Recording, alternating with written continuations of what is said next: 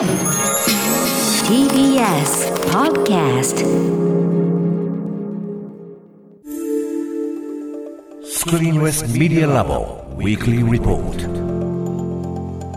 TBS ラジオが設立した音声メディアなどの可能性を追求する研究所スクリーンレスメディアラボ毎週金曜日のこの時間はラボの研究員フェローの方々に音声メディアに関するさまざまな学術的な知見やトピック研究成果などを報告していただきます今日報告していただくのはラボのリサーチフェローで情報社会学がご専門拓殖大学非常勤講師の塚越健二さんですよろしくお願いしますよろしくお願いします。お願いします。さて、今日はどんな話題でしょうか？はい、今日はですね、あのクラブハウスだけじゃないということで、うんまあ、最新の音声 SNS、主に海外の動向についてはいお伝えして、その可能性と、まあ、課題についても検討していきたいかなというふうに思っております。うん。クラブハウス一気に波が来て、一気に波が落ち着いたような印象もありますけどね。ちょっとね、あの、落ち着いたかなというふうに、あの、思う人も多いんじゃないかなと思うんですけれども、うんまあ、あの、2021年、今年の1月後半からクラブハウス話題になって、当ラボでも、あの、このコーナーでも紹介してきましたが、はい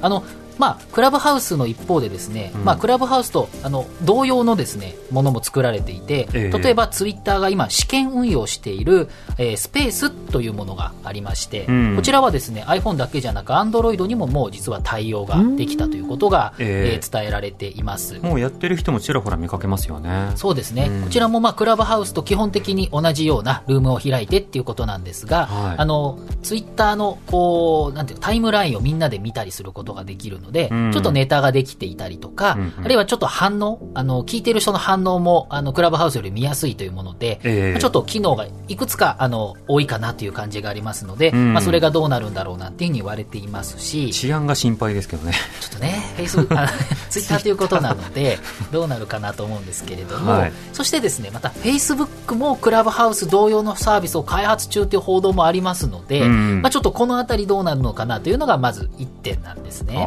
あまあ、音声コンテンツの盛り上がりというのは、このクラブハウスだけじゃなくて、まあ、世界的にポッドキャストが非常に注目されている。これ日本だけじゃなく、むしろ海外で注目されているものがあるんですけれども、うんあの、音声っていうのはですね、あの、視覚の情報に比べると、実は、情報って一つしか入ってこないわけなんですね。はい難点として挙げられてるのは、まあ、二人の人の会話を同時に聞こえなかったり、歌も2曲同時には我々聞こえないじゃないですか。同時に映画2、3本見ることはたまにあるんですけど、あ、そうです。それはすごい方です。あの、ものすごいなんか、あの、レンタル期限が迫ってる時とか、うんうんうんあの、高校時代とか大学時代やってましたけど、音は無理でした。音はちょっと厳しいなので、ん字幕があれば見れるという感じだと思うんですが、はい視覚はですね、まあ、映像に加えてテロップっていうのがあったり、うんあるいは看板とかも何個看板があっても即座にとは言わないですけど、まあ、すぐにいろいろ見えますよね。まあということなので。視認性っても言われますけど、パッとこう、ね、イメージとして伝わってきます視よね。認性とか、まあ、一覧性なんていうふうにも言われますけれども、理解できるけれども、情報を、音声の場合は、まあ、一つしか、あの、聞くことができない。まあ、だからこそ吟味していくっていうことができるわけなんですね。はい。で、その意味では、音声コンテンツは、まあ、この番組もそうですけれども、まあ、ゆっくり聞くことで価値はあるんだけれども、うんちょっと長時間になればなるほど、まあ、毎週1時間、2時間の音声コンテンツ聞くのはちょっとハードルが高いなって思う方もいらっしゃるかもしれない。いいとこだけ聞かせてみたいなね、感じあるでしょうね。もあると思うんですよね。うんで、どうするのかっていう時に、最近面白いサービスが結構海外、まあアメリカで登場していて、はい例えば Pods というですね、PODZ っていうアプリがあるんですね。うんこれ今のところ英語のみの対応なんですけれども、そのポッドキャストからコンピューターがですね、面白い部分を自動で抜き出して、それを紹介してくれるっていうものなんですね。コンピューターが機械学習でやってくれるんです。クラブハウスみたいに、まあ、自分の興味とかをまず登録したりとか、あるいは他の SNS との連動とかである程度自分に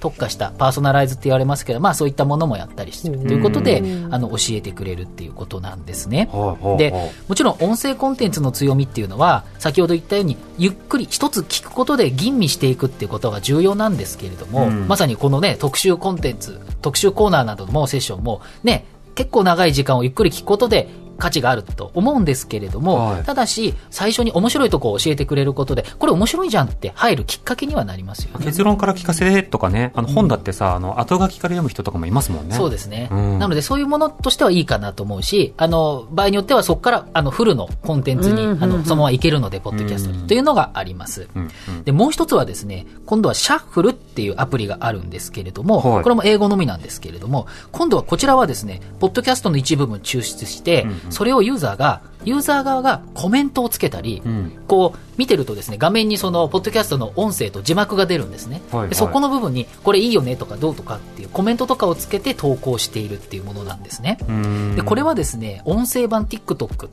ていうふうにも、まあはい言われたりしているんですね。ほうほうほう。なので、これもまたですね、音声 SNS の面白いところを、まあうん強調しているので、コンテンツに触れる、最初これ聞いてみようっていうハードルを下げるかなっていうところで、ええ。まあ割と身近なものに感じられるんじゃないかななんていうことで、まあ注目されているんですね。ちょっとイメージつきにくいんですけど、15秒ぐらいの音声だけって、どんな音声を上げて、みんながいいねしたりコメントするんですか？中のその一部分の、まあ、盛り上がってるところ、はあ。あれはまあ、まあ、それをこう批評するとか、結構 TikTok なんかに動画で面白いものがあって、これめっちゃウケるみたいなことを、うん。テロップというかそういうのつけたりする投稿ってあると思うんですけれども、はい。まあ、それの音声版ということなんですね。うん。じゃあ、ポッドキャストとかラジオとか、まあ場合によってはテレビとかの音声だけをやって、うんうんなんかそこだけで笑えるような、音だけで聞いても面白いとか、うん。そういうものなんですね。ジャンクとかのこう最初のジングルとかでうもん。先週の面白かったと抜き出すみたいな、うん。ダイジェスト的な。あるじゃないですか、うん。まあそんな感じ。でそれにさらにそこにコメントをつけているのでまあユーザーの側がコメントつけるので盛り上がれるっていうことなんですこんなはいこんなみんなに